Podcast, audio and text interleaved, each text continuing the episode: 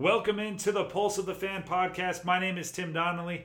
Today we're talking Patriots, we're talking New England, we're talking Tom Brady, Bill Belichick, uh, we're talking Willie McGinest, we're talking Ty Law, Lawyer Milloy, and everything that comes along with Patriots Nation. We're going to be bringing on Alex, who is a super fan for the Patriots. You can find him on Twitter at CVAS and we're going to have a really good time. But before we do that, I want all of you to know how you can help support the podcast go on iTunes, subscribe, go on iTunes, review, go on iTunes, give us that five star rating.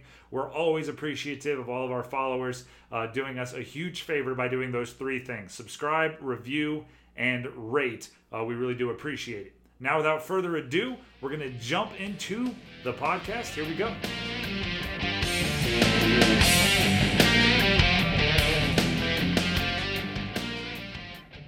All right, welcome into another edition of Pulse of the Fan. And today we're talking uh, one of the most interesting, one of the most revered, uh, maybe tormented fan bases on, on, the planet is the New England Patriots. And to represent them, we have Alex Servacio. He is a, a die-hard Pats fan. So uh, we're going to bring him on right now. Alex, how's it going? Good, man. Happy to be here. Thanks for having me on. I really appreciate it. Uh, no problem. I, I'm actually really excited for this one because – uh, obviously, the Patriots have, have won a bunch, but their fan base has also changed a ton over the last couple years, and I want to talk about every different aspect of it. Uh, but before we do, let's hear a little bit about uh, your fan resume. Why are you a Pats fan? How long have you been a Pats fan? And name a few of your favorite players. So I, I was born in Newport, Rhode Island. Um, grew up my early early days in Rhode Island. Uh, my dad probably doesn't remember this. My dad uh, obviously played at Delaware. Uh, mm-hmm long before your time at Delaware, but uh, he's he's a Giants fan. Um, his family's from New Jersey, so he lived in you know Newport, obviously with me.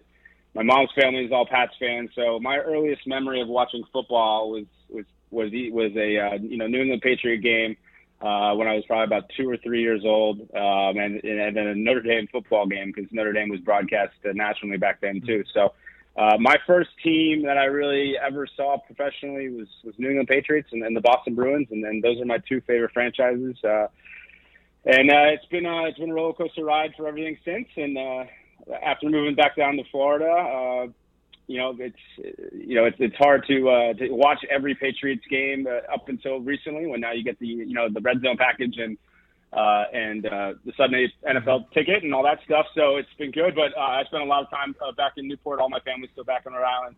Um, get up to Patriot games, a minimum two a year. Uh, definitely the one down in Miami, and definitely one in Foxborough, depending on my schedule. So. Uh, you know, it's it's been an interesting interesting ride to be a, a fan from New England the last uh, 15 years. That's for sure. So, so you, you, I mean, you obviously remember them from a very young age. Are there any players from maybe back in the day that, that stand out to you that, that kind of grabbed your attention early? Ty Law and uh, Bruschi, uh, you know, Troy Brown to some extent. Uh, you know, those are the guys. I would say, you know, in the in the '90s, I was so young that uh, you know I didn't really latch on uh, mm-hmm. until the late late '90s when when Pete Carroll came in and and that came on. Um, but I would say, you know, if you had to give you know, one one player of all time of as a Pats that, that I would latch onto, I would say I would say Bruschi uh, or Troy Brown. Okay, uh, here's my opinion of, of, Patriots Nation from the outside looking in. My dad's a Patriots fan, so I, so I've been close to it, but I'm not part of Pats Nation. To me, you guys still kind of identify as as the lovable losers that you were 15 years ago. Uh, Boston, obviously, before the Red Sox won, and before the Celtics started winning again, and before the Pats got on this tear, uh, you were you were a, a city that didn't get much love when it comes to championships. And to me, you still act like it, even though you've won a billion of them in the last 15 years. How can it be that whole us against the world when there are a ton of Patriots fans that remember, you know, a dozen different championships? I think it's it's shifted, and that mentality, that chip on your shoulder, has gone from you know being a lovable loser to to being the us against the world uh, that everyone's jealous of success mentality. You know, uh, Deflategate and Spygate don't happen to any other uh, any other franchise. I mean, and you've had guys like Bill Cowher come out and, and say that vehemently. Mm-hmm. Uh, so I think that everything that's happened that's that's you know kind of transpired around the Patriots' success it has kind of galvanized the the fan base um, and kind of uh, honestly it's it's it's kind of a weird thing. I think it's it's limited the bandwagon hype that you saw with the Cowboys in the early '90s, where you know everyone across the country all of a sudden identified as a Cowboys fan. Now it's you know if you weren't a Patriot fan really before, you kind of you kind of didn't jump on that bandwagon. There aren't many, you know, I don't know many bandwagon fans that didn't like the team, you know, before Tom Brady, uh, you know, or in the early 2000s, really. So I, I think it, it's an us against the world mentality. It's it's a typical New England, you know, screw everyone else out there, you know, whatever. You know, it's as you know, that's that's the, the mindset of a, a lot of the fan base, and it's been fun to watch and and fun to kind of rub the rest of the NFL and uh, fans' uh, noses and you know the success. I love that I didn't have to bring up Deflategate and Spygate, and in the first answer, the Patriots fan brings that up. Is it a yeah. is it a, a, mark of pride or, or, weird satisfaction that you guys have been able to overcome uh, the league kind of throwing the hammer at you twice and still going on to be uh, the successful Super Bowl winning franchise that you are? I think it comes down to, to two things, and, and, those are envy and jealousy. And I think that uh, success um, you know, if you can't if you can't emulate the success, you find ways to tear that success down. You know, you, you try to poke holes in it and say it's a fraud and they didn't work for that or they didn't do that. Uh, like I said earlier, you know, Bill Cowher is is on record saying that every team, you know, was filming. Uh, the NFL rules specifically stated that uh, recording devices could not be used during games and, and recorded material could not be used during games. But in, in the text, it, it mentioned nothing about prior to games or when coaches are preparing for games. You know, mm-hmm. uh, so in terms of the the Spygate thing, we would set everything off. Uh, I think that's a joke, and Deflategate, you know, I don't even I don't even look at that as that was a witch hunt from the from the get go. Uh, and but you know, looking back on it, I'm happy. Uh, Tom got a nice four week vacation. Probably added three more years of misery onto the rest of the fan base's lives, and we ended up winning the Super Bowl. That that four game suspension, I, I've said this multiple times across a bunch of different platforms. I think that should be an annual Tom Brady deal where you find a reason not to play him for the first four weeks. He's obviously up there in age. He, he he can't take 16 games plus playoffs. Let him play 12. Give him a vacation. I would actually like it better if it was like week four to eight or something like that. But I, I think yeah. Bill Belichick may be listing him as like a calf strain for the first four weeks of this year because it worked out so perfectly. Uh, listen, I I would go beyond that and say let's give Tom one week one through eight off. Let Jacoby and and Garoppolo go at it. And you know, to your point even further, let's let Gronk sit the last eight weeks out, and we'll just have him for the AFC title in the Super Bowl. I mean, I, I see I see the logic there, uh, but but that that leads me to a question, and this one's going to uh, probably take a while to cover. Uh, Tom Brady, he's he's older. We're talking about giving him rest in the middle of a season. You don't talk about that happening with anyone else. After after seeing him progress, and obviously he wants to play till he's 45 or 46 or whatever r- ridiculous number he gave. Is there a way Brady's career in New England comes to a close that doesn't leave him feeling pushed out or the team having to deal with Tom Brady going through his decline? Yeah, and I think that, I think you're seeing that play out in front of us right now. I, I think that uh, I think that Garoppolo is a, is a, is a trade chip that Belichick is. You know, he's all about value, mm-hmm. uh, and Belichick uh, probably if, if the Browns would have gave one of their first uh, first round picks up for Garoppolo, he probably would have done it. Um, I think I think what we'll see going forward here, and I, and I I'm, I'm in the camp that Garoppolo is going to get traded because I firmly believe that Jacoby Brissett is actually uh, the heir apparent backup right now because mm-hmm. he's he, you know Belichick's been on record saying uh, you know he, he's the hardest he's first one in first one out he's a coach's guy um, and you know I've I went to University of Florida so I've been around Brissett and I saw him transfer obviously out of out of UF but I think he's the guy I think Garoppolo is, is going to be used and and uh, more so like a, a Jamie Collins who got traded midseason for a, you know a desperation mm-hmm. team. Uh, so a quarterback either goes down in camp or you know a drafted guy doesn't pan out and whatnot, and, and teams get desperate and they they over they over you know they overprice him. So Belichick gets more than he bargains for, and, and I think any trade you've ever seen with the Patriots and Belichick, he always seems to come out on top, whether it's whether it's a draft pick or whether it's a player. Um, you know, they probably had their best years in a Patriot uniform when they end up on another team, whether it's Chandler Jones or Jamie Collins. Uh, it makes Belichick look like an evil genius. So, so, what do you think they're waiting for for trading Garoppolo then? I mean, there, has been. Do you think that the the price just hasn't been high enough, and they're waiting for someone to get crazy desperate?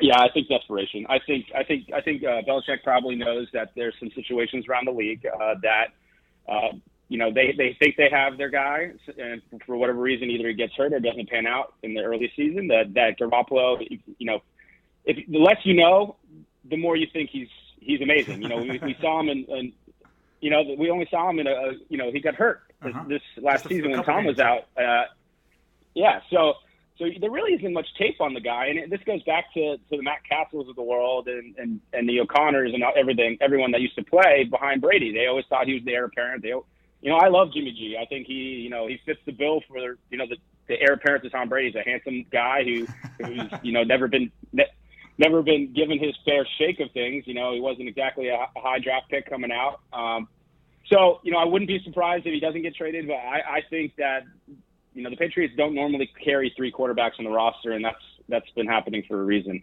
So so how does the Tom Brady era come to an end? Who, who if it's Brissett, that's the heir apparent.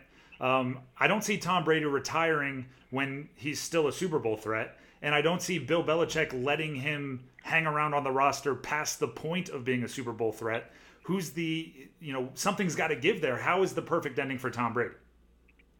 Well, I, I think you know Tom Brady's 39 years old right now, and you guys, you have guys like Vinny Testaverde and Brett Favre who who played in the NFL, you know, long into their mm-hmm. 40s. You know, I'm not saying that they went to Super Bowls or were that successful, but I look at Tom and say he's got a minimum of three seasons, uh, and you know, I think that you'll see based upon his diet, based upon his you know his crazy workout re- regimen, uh, his flexibility, everything he eats is is you know no one would want to eat. He takes care of his body in, in the it, in a way that no one has ever really done at that position. Uh, you know, you look you look at the guys like when Vinny Testaverde left the league. You know, I don't think people would look at him and say, "Oh, that guy's in good shape."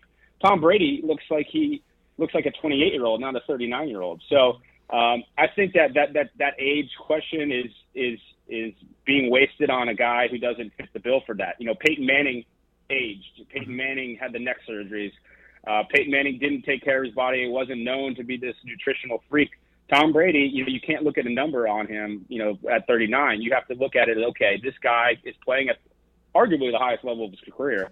Um, he got four games off this season. He has fresh legs. You know, they they don't need him to practice and, and put the miles on. He, you know, he's going to have the preparation. He has the experience. And at the end of the day, the guy has so many years of mental experience that you know that everyone talks about him getting the ball out quick, and he, he doesn't have to get hit anymore because he knows what the defense is doing. He he knows he's seen the situation before. He's seen how you know guys react. He's seen players' tendencies.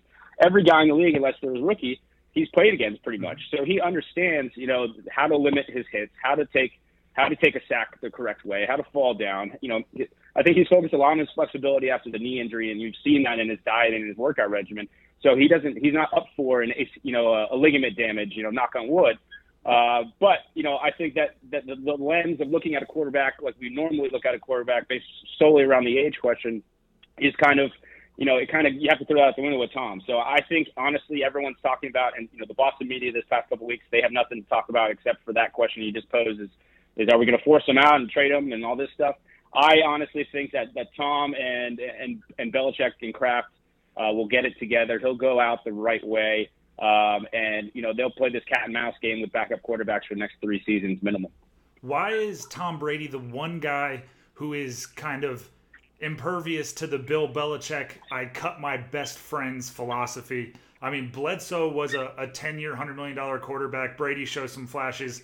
Bledsoe's gone. Uh, your boy Ty Law, soon as he starts to, to decline, he's gone. Lawyer Milloy, the list go I mean goes on and on and on uh, with guys that he has uh, gotten rid of. Willie mm-hmm. Adam Vinatieri, Deion Branch, Wes Welker. Why is Tom Brady the one guy who's going to be allowed to to age gracefully within the system? Well, I don't think he's shown any uh, any you know signs of declining. So well, even minute, if he doesn't now, if he's playing another three years, I mean, at some point it's going to catch up to him. Maybe not this year, maybe not next year, maybe it's five years from now. But if he wants to play six or seven more years, at some point he's going to be a little old.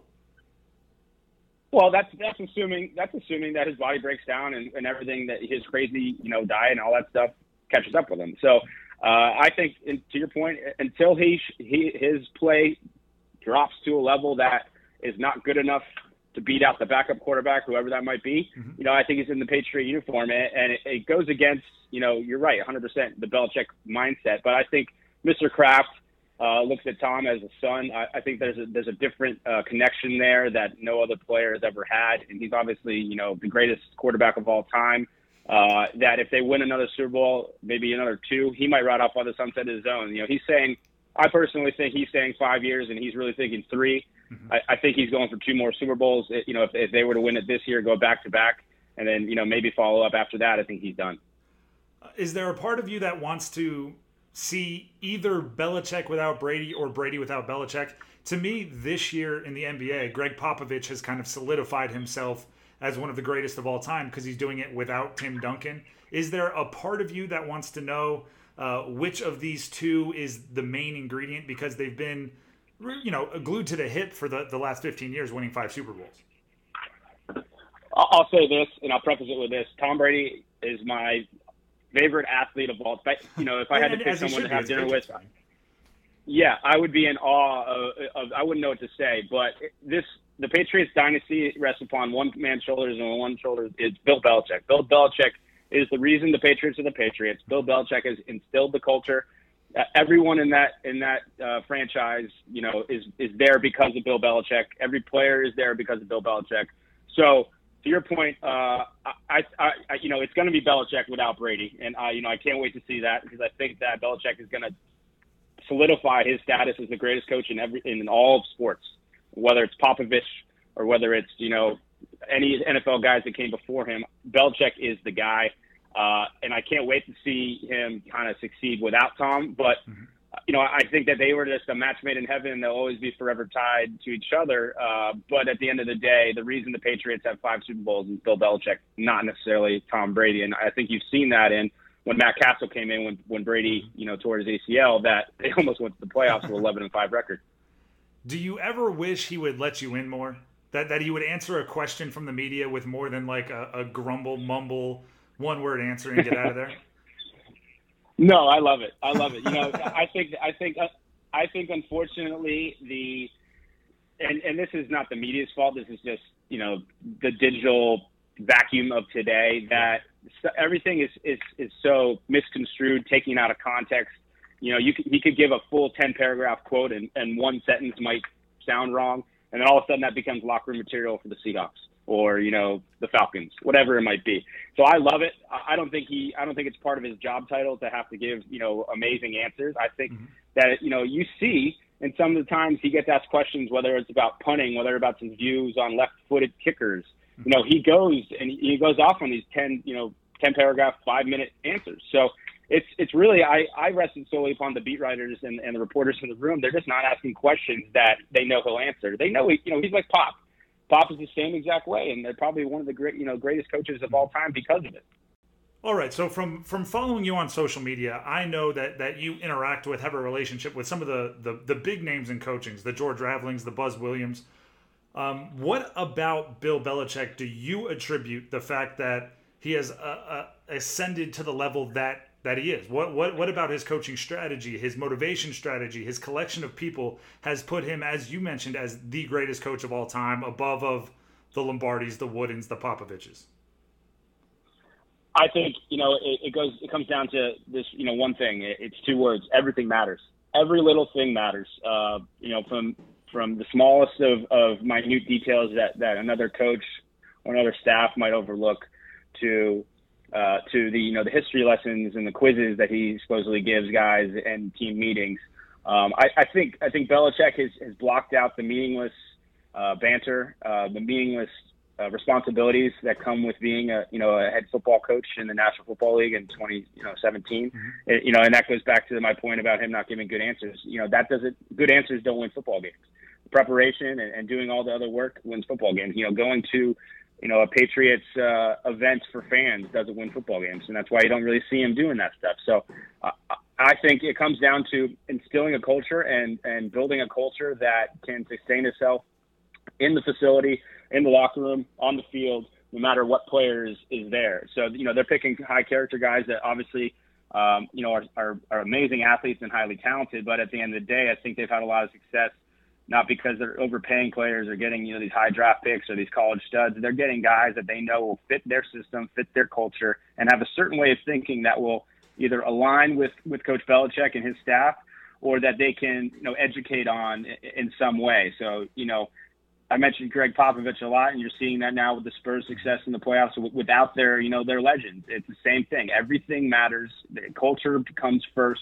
If you can build that culture and you can sustain it, and you ha- you don't have this this huge turnover of leadership, then you know that's where I think the success really lies.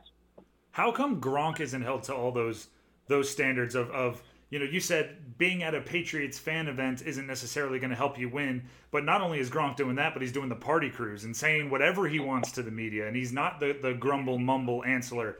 Uh, but it seems like everyone else is bound by the, the, the, so-called patriot way, which is kind of what you described, the no nonsense, everything matters. Why is Gronk separate there?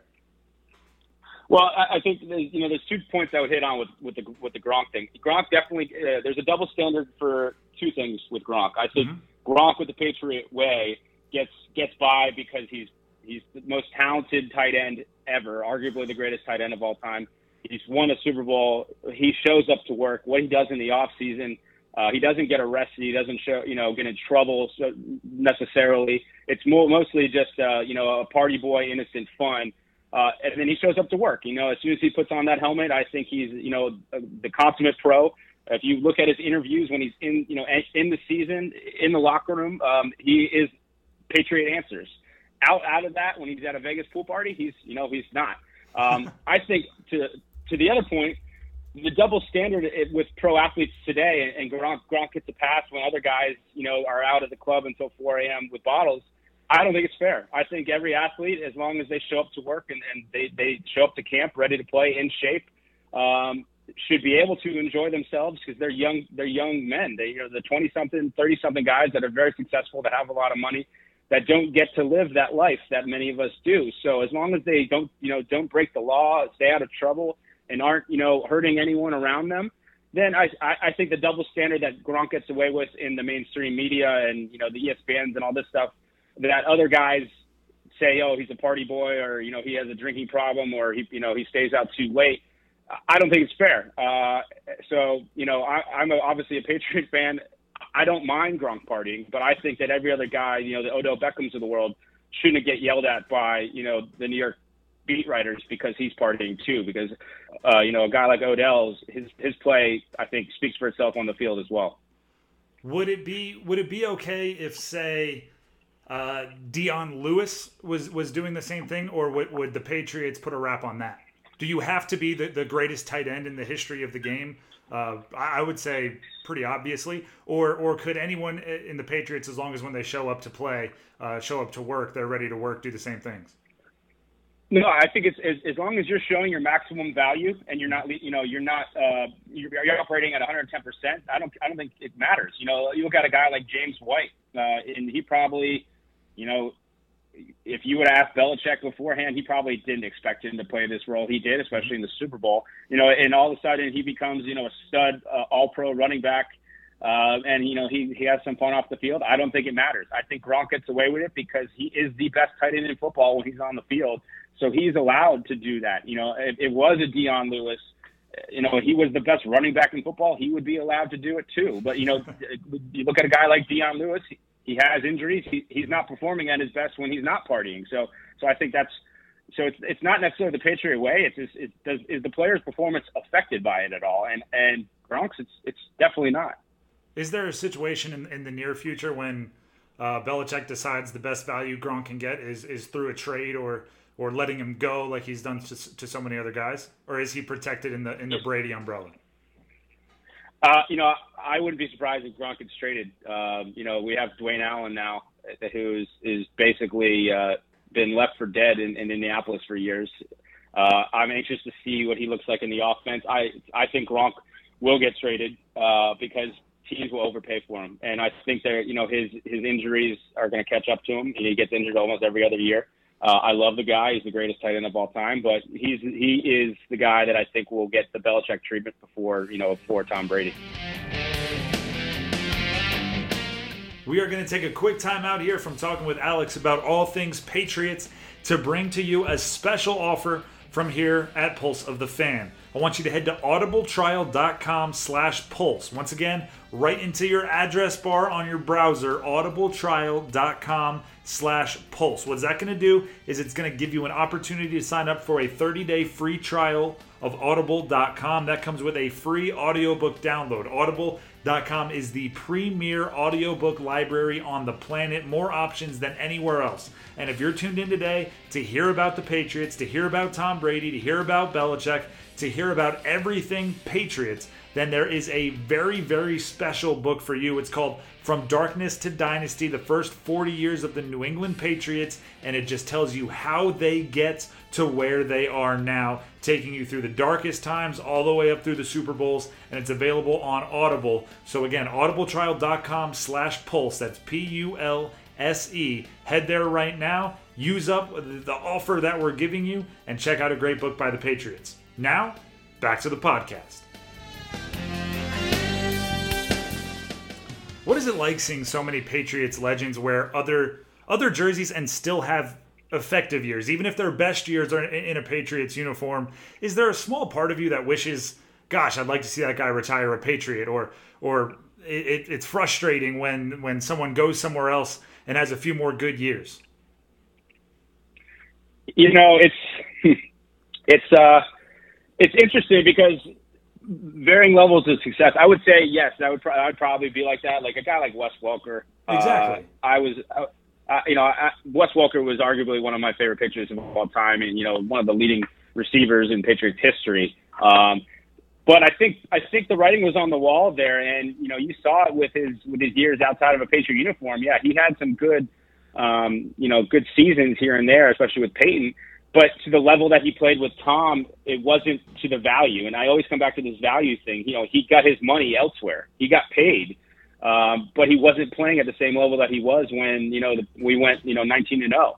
So as well, if we weren't winning and we were losing, and I would see these guys have you know somewhat level of success, yeah, then I'd be upset. But you know, I, I don't think I don't think that happens because you know you look at you look at guys that leave like like Chandler Jones, and, and you know, I love Arizona. that he's he was Gronk's best friend. He's on the Cardinals this year. He didn't have that great a year. Uh, mm-hmm. You know, I look at Jamie Jamie Collins as a stud. You know, I remember watching him in college. He had a terrible season with the Browns. So, that, you know, recently I blame you know, that half on the Browns. I'm just throwing that out there. I think if he goes to, the, I, I think if he goes to the Steelers, he has a pretty good year. Yeah, no, I agree. I, I think it's definitely situational, but I, yeah. I always come back to this value thing that I mentioned earlier, and Wes Welker's probably the perfect example of it. So Wes Welker, and that, that, that leads me down a, a common, I don't want to call it a myth, but a common storyline narrative that follows the Patriots. Is it true that uh, Tom Brady, Josh McDaniels, can take any grocery bagger from the local local grocery store and turn him into an effective slot receiver? Uh, I, I think I think there's a mentality. There's a chip on your shoulder. There's a, you know, if you're a short guy under under six foot, you've always had that us against the world mentality. Uh, and I think you're seeing that, you know, Julian Edelman and you know Danny Amendola. Danny Amendola just took another pay cut to stay with the Patriots because he knows that's that's where he has the opportunity to make more money off the field because they're Super Bowl champions, but two, to succeed on, with the greatest quarterback of all time. So yes, I I, I really do. You look at it, you look at Chris Hogan who played lacrosse in college, and all of a sudden he's a deep threat for the Patriots. Yeah, I, I think it has everything to do with the system. It has everything to do with the quarterback behind center and and you know, if I lost uh, 20 pounds and, and put in some time, I could probably catch a ball across the middle. that, that's I feel like everyone thinks that way. It's like you know what? If you give me Tom Brady, you give me Bill Belichick on the sideline, I could get like 60 catches and 600 yards in that Patriots offense. And no, and that's not to take away anything from Julian Edelman or Danny Amendola. I think Julian Edelman doesn't get his just due in in the NFL as the number one, you know, one of the number top, you know, top one one receivers. I think that because he's a short guy, because he you know, the narrative is, oh, the slot receiver role. Uh, it's it's unfair, uh, but I also I also get it because you know you look at the you look at the history of our guys in that position, and it's kind of it's kind of been a factory. You, you mentioned Amendola taking a pay cut. As a fan of another team, I'm not a Patriots fan. Something that I don't. I, I can take watching you win a bunch of Super Bowls. I can take watching Bill Belichick have the grumble mumble uh, press conferences. One thing that really upsets me is that so many players are willing to take less money from the Patriots to play in New England than they are to go to another team where uh, they're being promised more money, maybe a bigger role in the offense it's it's so frustrating to watch the Patriots just get the pick of, of free agents or, or this and that or re-signing guys that they have no business re-signing because they'll take less money. What is it about the Patriots? Is it just the, the the promise of a Super Bowl? Is it the atmosphere that they keep? Are they secretly having like paintball sessions and having a ton of fun when no one is around? What is it about the Patriots? I think I think if you look at it uh, two ways. A, a guy like Amendola got his first payday, you know, when he was on the Rams. He got paid his money. I, yep. I think every young athlete should get his big one contract. Everyone gets one if you're if you're talented enough. You know, set yourself up for life. Take care of your family. Make sure that you're taken care of, and you know your kids and your future are, are all set. After that, then it becomes about legacy and future future earned value. I I look at the Amendola, you know, for his second pay cut in a few years he sees that you know he's a long he's looking long term. A lot of guys are short term. I got to get my cash. Got to get my cash. Got to get my cash. Well, if you've already been paid and, and you know you have the investments and you have all this stuff in place, uh, taking 1.6 million dollars with the Patriots versus you know six million dollars with the Browns in 10 years, no one in Cleveland's going to remember Danny Amendola played there. But if Danny Amendola wins another Super Bowl with the Patriots, he's a legend. He gets back to the Patriots Hall of Fame. He probably has endorsement deals for life around Foxborough and New England and all this stuff. So future earned revenue uh, by being around that legacy and being around, you know, Tom Brady, Belichick, and Mr. Kraft, I think, you know, he'll make that money back. And I think that's what you're seeing with a lot of times where Tom takes a pay cut. You know, Tom's taking a pay cut so he can sign more guys, but really, because Tom has a percentage of uh, Under Armour. You know, he has equity in one of the largest companies in the world. His his wife makes more money than him. So, you know, un- unfortunately for other teams, we have a we have a special situation where where our our you know arguably guy who should be the highest paid player in the NFL is probably one of the lowest that allows us to spread the money around and you know get the Gillislees and get and get the you know the corners who who are you know going to come in here for one year help our defense out then go get another payday and do nothing. Who who would this upset? Who is the Patriots' rival? The, to me, uh, no one in the division is is good enough or has been good enough in the last ten years. I think Peyton Manning there for a while, wherever he was, the Patriots were, were battling. Um, the Giants maybe, but they're in the other conference. Who who do Patriots fans revel in beating the most, or revel in taking a free agent from the most? Roger Goodell. That's the perfect answer. Uh, yeah, uh, the the NFL. I mean, and it's not all Roger Goodell's fault, but it's the other owners that that are part time owners that haven't probably uh, you know dove in as much as Mr. Kraft with the Patriots. Uh, they think that they can you know spend money and they should you know they should have a Super Bowl and their investment should you know have a 10x return. Uh, I think the other owners you know legitimately got jealous of the success and the culture that was built and the system that is put in place and you know the the four Super Bowls beforehand and they got you know they, they got in his ear and said hey listen this you got to cut this out i think you see that in especially with the Deflategate with the PSI. But I think you see that a lot in, in some of the officiating calls too. So uh, when the Patriots are on their game, the only only one you know only team, only franchise that can stop them is, is the Shield. You know they they talk about this Shield and the NFL Shield. You got to protect the integrity of the Shield. Uh, you know I think the NFL is, is has ruined the Shield on their own in the face of a lot of fans that actually uh, you know have seen through you know the BS and the, you know, the smoke screens and the witch hunts and all that stuff. So uh, when the Patriots are clinking and, and Tom Brady's healthy, and you know you, are getting that time to spread the ball around to Gronk and, and to Edelman and, and to whoever is in the backfield, uh, I don't think the Patriots can be stopped. And I, you know, you look at the team this year coming off a Super Bowl win, and they are stacked and reloaded. So I'm anxious to see what the NFL throws at them this season. Does it? It's a weird feeling, but I, Robert Kraft at one point was like Roger Goodell's like right hand man. It seemed like they were best friends, and even a little, even even after Spygate, they still seemed like they were buddies. Um, since Deflategate, I think that, that that relationship's been strained. I think Jerry Jones has kind of taken over the the the leader of the owners. Do you feel like um like like Kraft needs to needs to kiss and make up to kind of get some of that to uh to mitigate a little bit? No, no, and, and I don't put this solely on Roger Goodell. I, I, mm-hmm. Roger Goodell is, is is paid by the owners. He is employed by the owners. Very well. I, I, I put this yeah, very well, as you should be, because you know the NFL it makes so much so much money. But I think you or I could be could be an NFL commissioner and make some of the decisions that he's made, if not better decisions. And the NFL would still be making billions and billions of dollars. So uh, my blame is on the other owners that are lazy, that you know look at their franchise as a nice shiny investment that they could put on their shelf, uh, and they ganged up and they got in his ear, and they then you know for whatever reason, you know Roger caved and he did this and he did that. So uh, you know, Mr. Kraft has has tried to mend fences, and I think you see with his son Jonathan you know, he's probably a little more pissed at, at, at Roger than than than uh, his father. Um, I don't think it will ever be mended, but I, I also don't think it's it's you know it was it was Rogers' cross to bear. Really, he didn't want to do this. I don't know why anyone in that position would want to to start a, start a witch hunt on arguably the greatest player that's ever you know been in the game over a few psi's that were obviously obviously um, you know lo- uh, to the low end of the spectrum based upon you know, the legitimate rules. So it's it's just funny to see other teams and other you know fan bases always call out that stuff, and I'm just like, listen, you know, if you're not winning, then then you have nothing to say. You know, I mean, beat us on the field. That's that's that's what happens. Uh, you know, I think the Steelers fans. I have a couple buddies who are Steelers fans, and they take it. And they're the they're the best ones because they understand it because you know, they, they've had success in the past and they understand what it means to have an owner who actually puts everything into a franchise. So I actually get less, you know, hate from the Steelers fans in my life than than my Jets buddies or down here in mm-hmm. Florida, all the Bucks fans because they've never experienced it. So, you know, it, you know, you'd love for them to kiss and make up, but I love the animosity and I love the chip on their shoulder. It's motivation and and hopefully there's a big picture of Roger Goodell uh, in in the locker room that they hit on the way out, just like Notre Dame. Tom Brady is on the Madden cover. They just announced it today. Are, are you worried?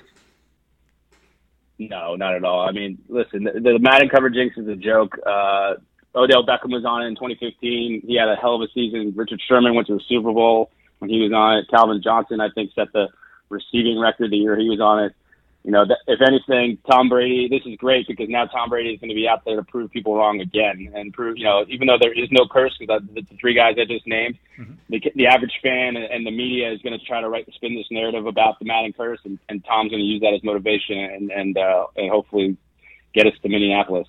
Shouldn't Boston as a city more than any other place be like respectful of curses? Haven't they haven't they seen the the brunt of it? You know, this is I, I, I don't think my generation cares about curses. I think the our father's generation and you know the tradition. We we have we have no part in that tradition. We have no part in those curses. You know everything that I think that's probably millennials today is is you know we weren't alive for that. We don't care. It's it's what's in the now, what's in the present. Let's live in the moment. Uh, let's deal with you know what's in front of us. I don't I don't I don't think that the Babe Ruth stuff from the Red Sox matters at all. I mean, I don't think the I don't even think that the Cubs this year beating uh, winning the World Series for the first time in over 100 years, you know, matters. There was no curse. There was just they didn't have the right guy in place. Now you have Theo Epstein, arguably the greatest executive, and, and he puts a culture and he puts a system, and he realizes everything matters, and the Cubs win. There's no curse being broken. They're just doing it the correct way. A lot of the fans we have on this podcast um, and, and, we've done uh, an assortment of different franchises already.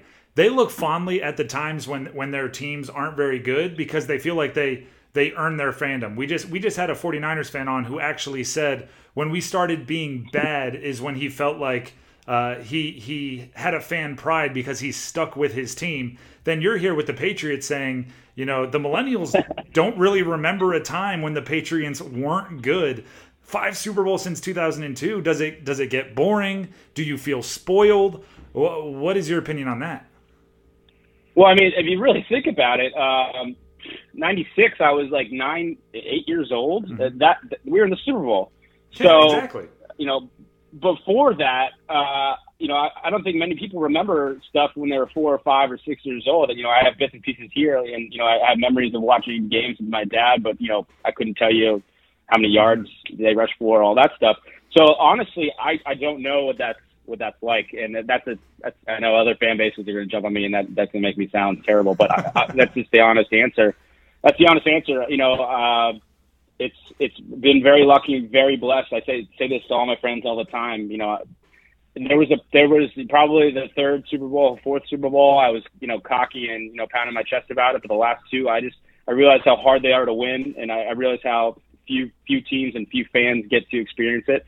So, like I said, I'm very blessed, very uh, very happy to be able to experience that, and I wish I wish that feeling of winning a Super Bowl on everyone I know and on every fan base, on every friend, because it really is a special special feeling and.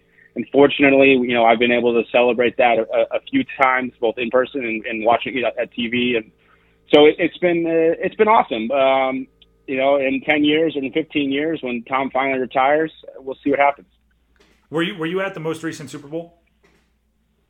So funny story with that. I was in yeah, I was actually in Houston. Um, I was doing some work, uh, doing some consulting work on the side um, but I flew out the morning of, and I'm you know in all full Patriot gear, and you know I'm going to the airport, and uh, the TSA security is asking me, "Hey, you're going the wrong way." I go, "Yeah, I know. It's funny. Uh, I went." To, I went to the last Super Bowl when we beat the Seahawks, and I was there, and uh, there's no way I'll ever be able to top that Super Bowl and that feeling, and you know, and that turnaround and that quick, you know, that interception by Malcolm Butler. And sure enough, 24 hours later, that Super Bowl was topped by coming back from 28 to three with with two minutes to go in the third.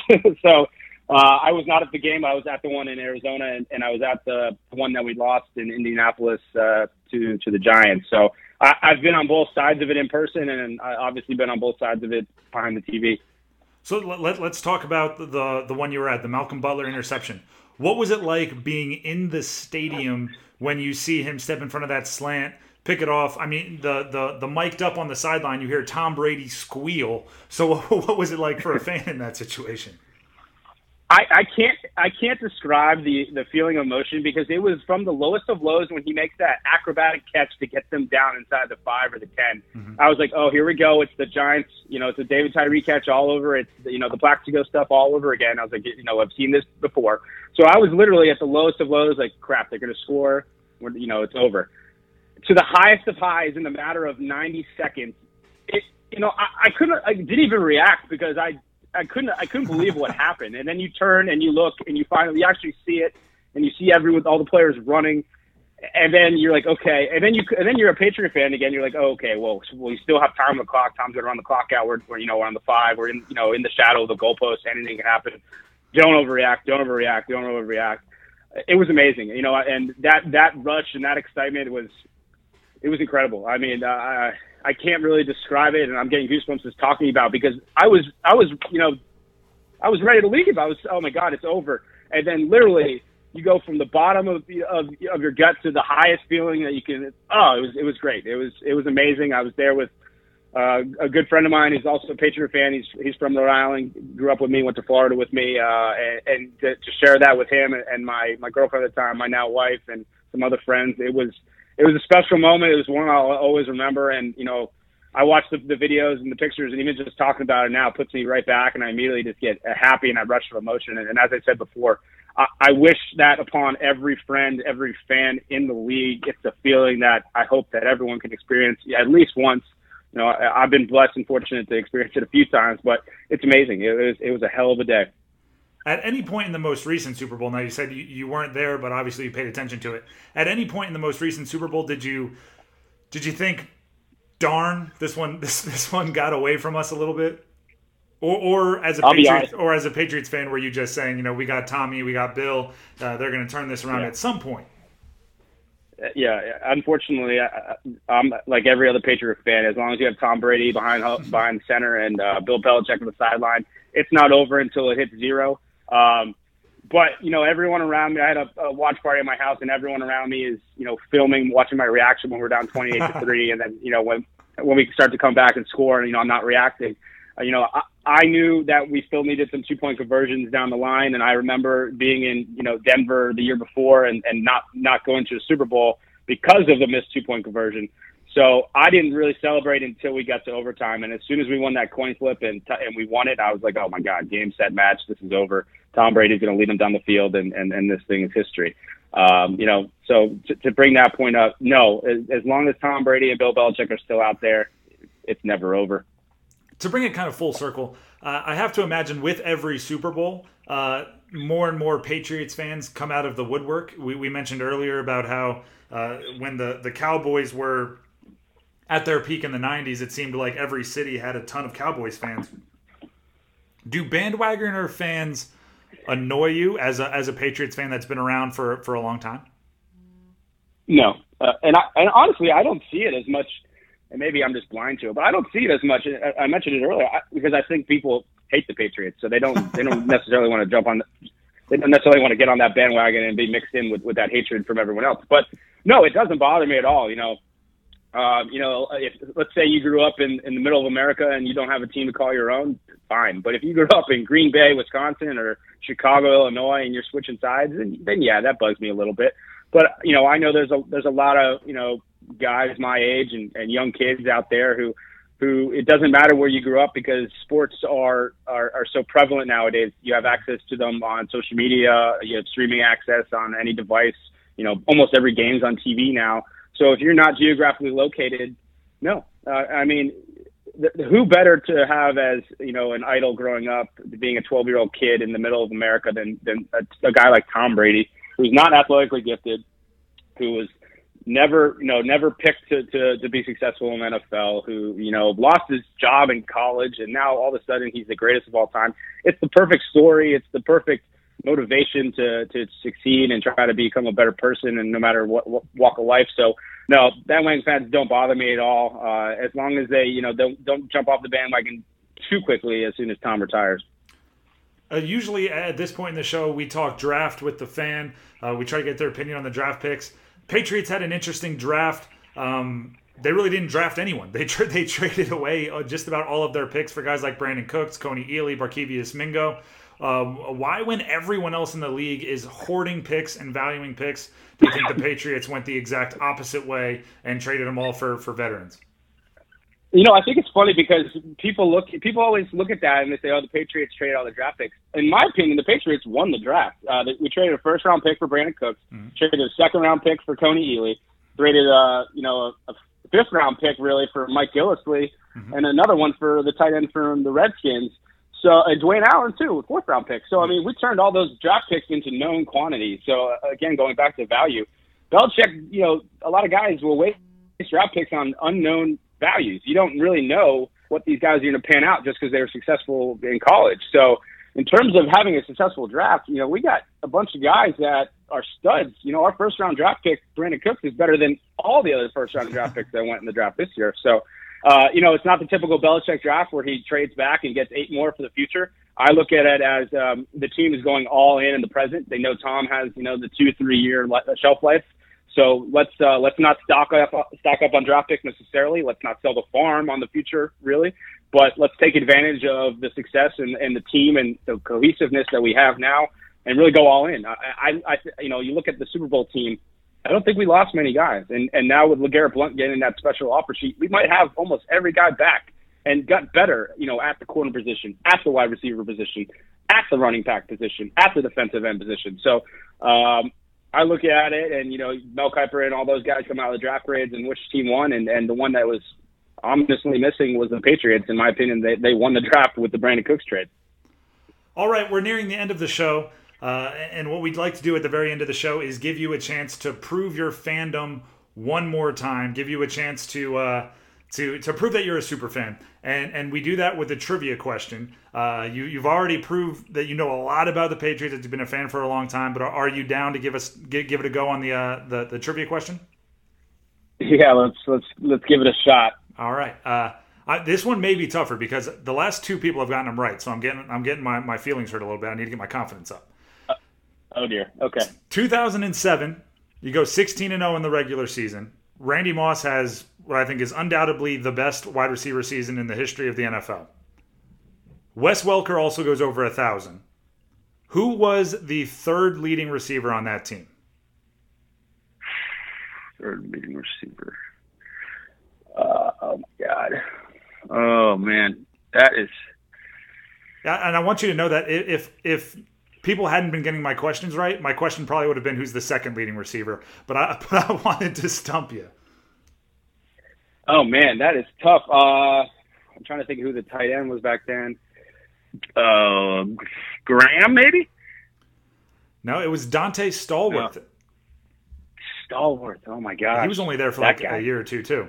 But uh, but he was a key cog in what was probably the best offense in history. Uh, yeah, it's amazing that that those guys get overlooked by the numbers that Randy and, and Wes put up that year. I mean, that wasn't even on radar. And that's another guy that's one of those those toss toys that another team didn't want, and all of a sudden he, he's a stud for us.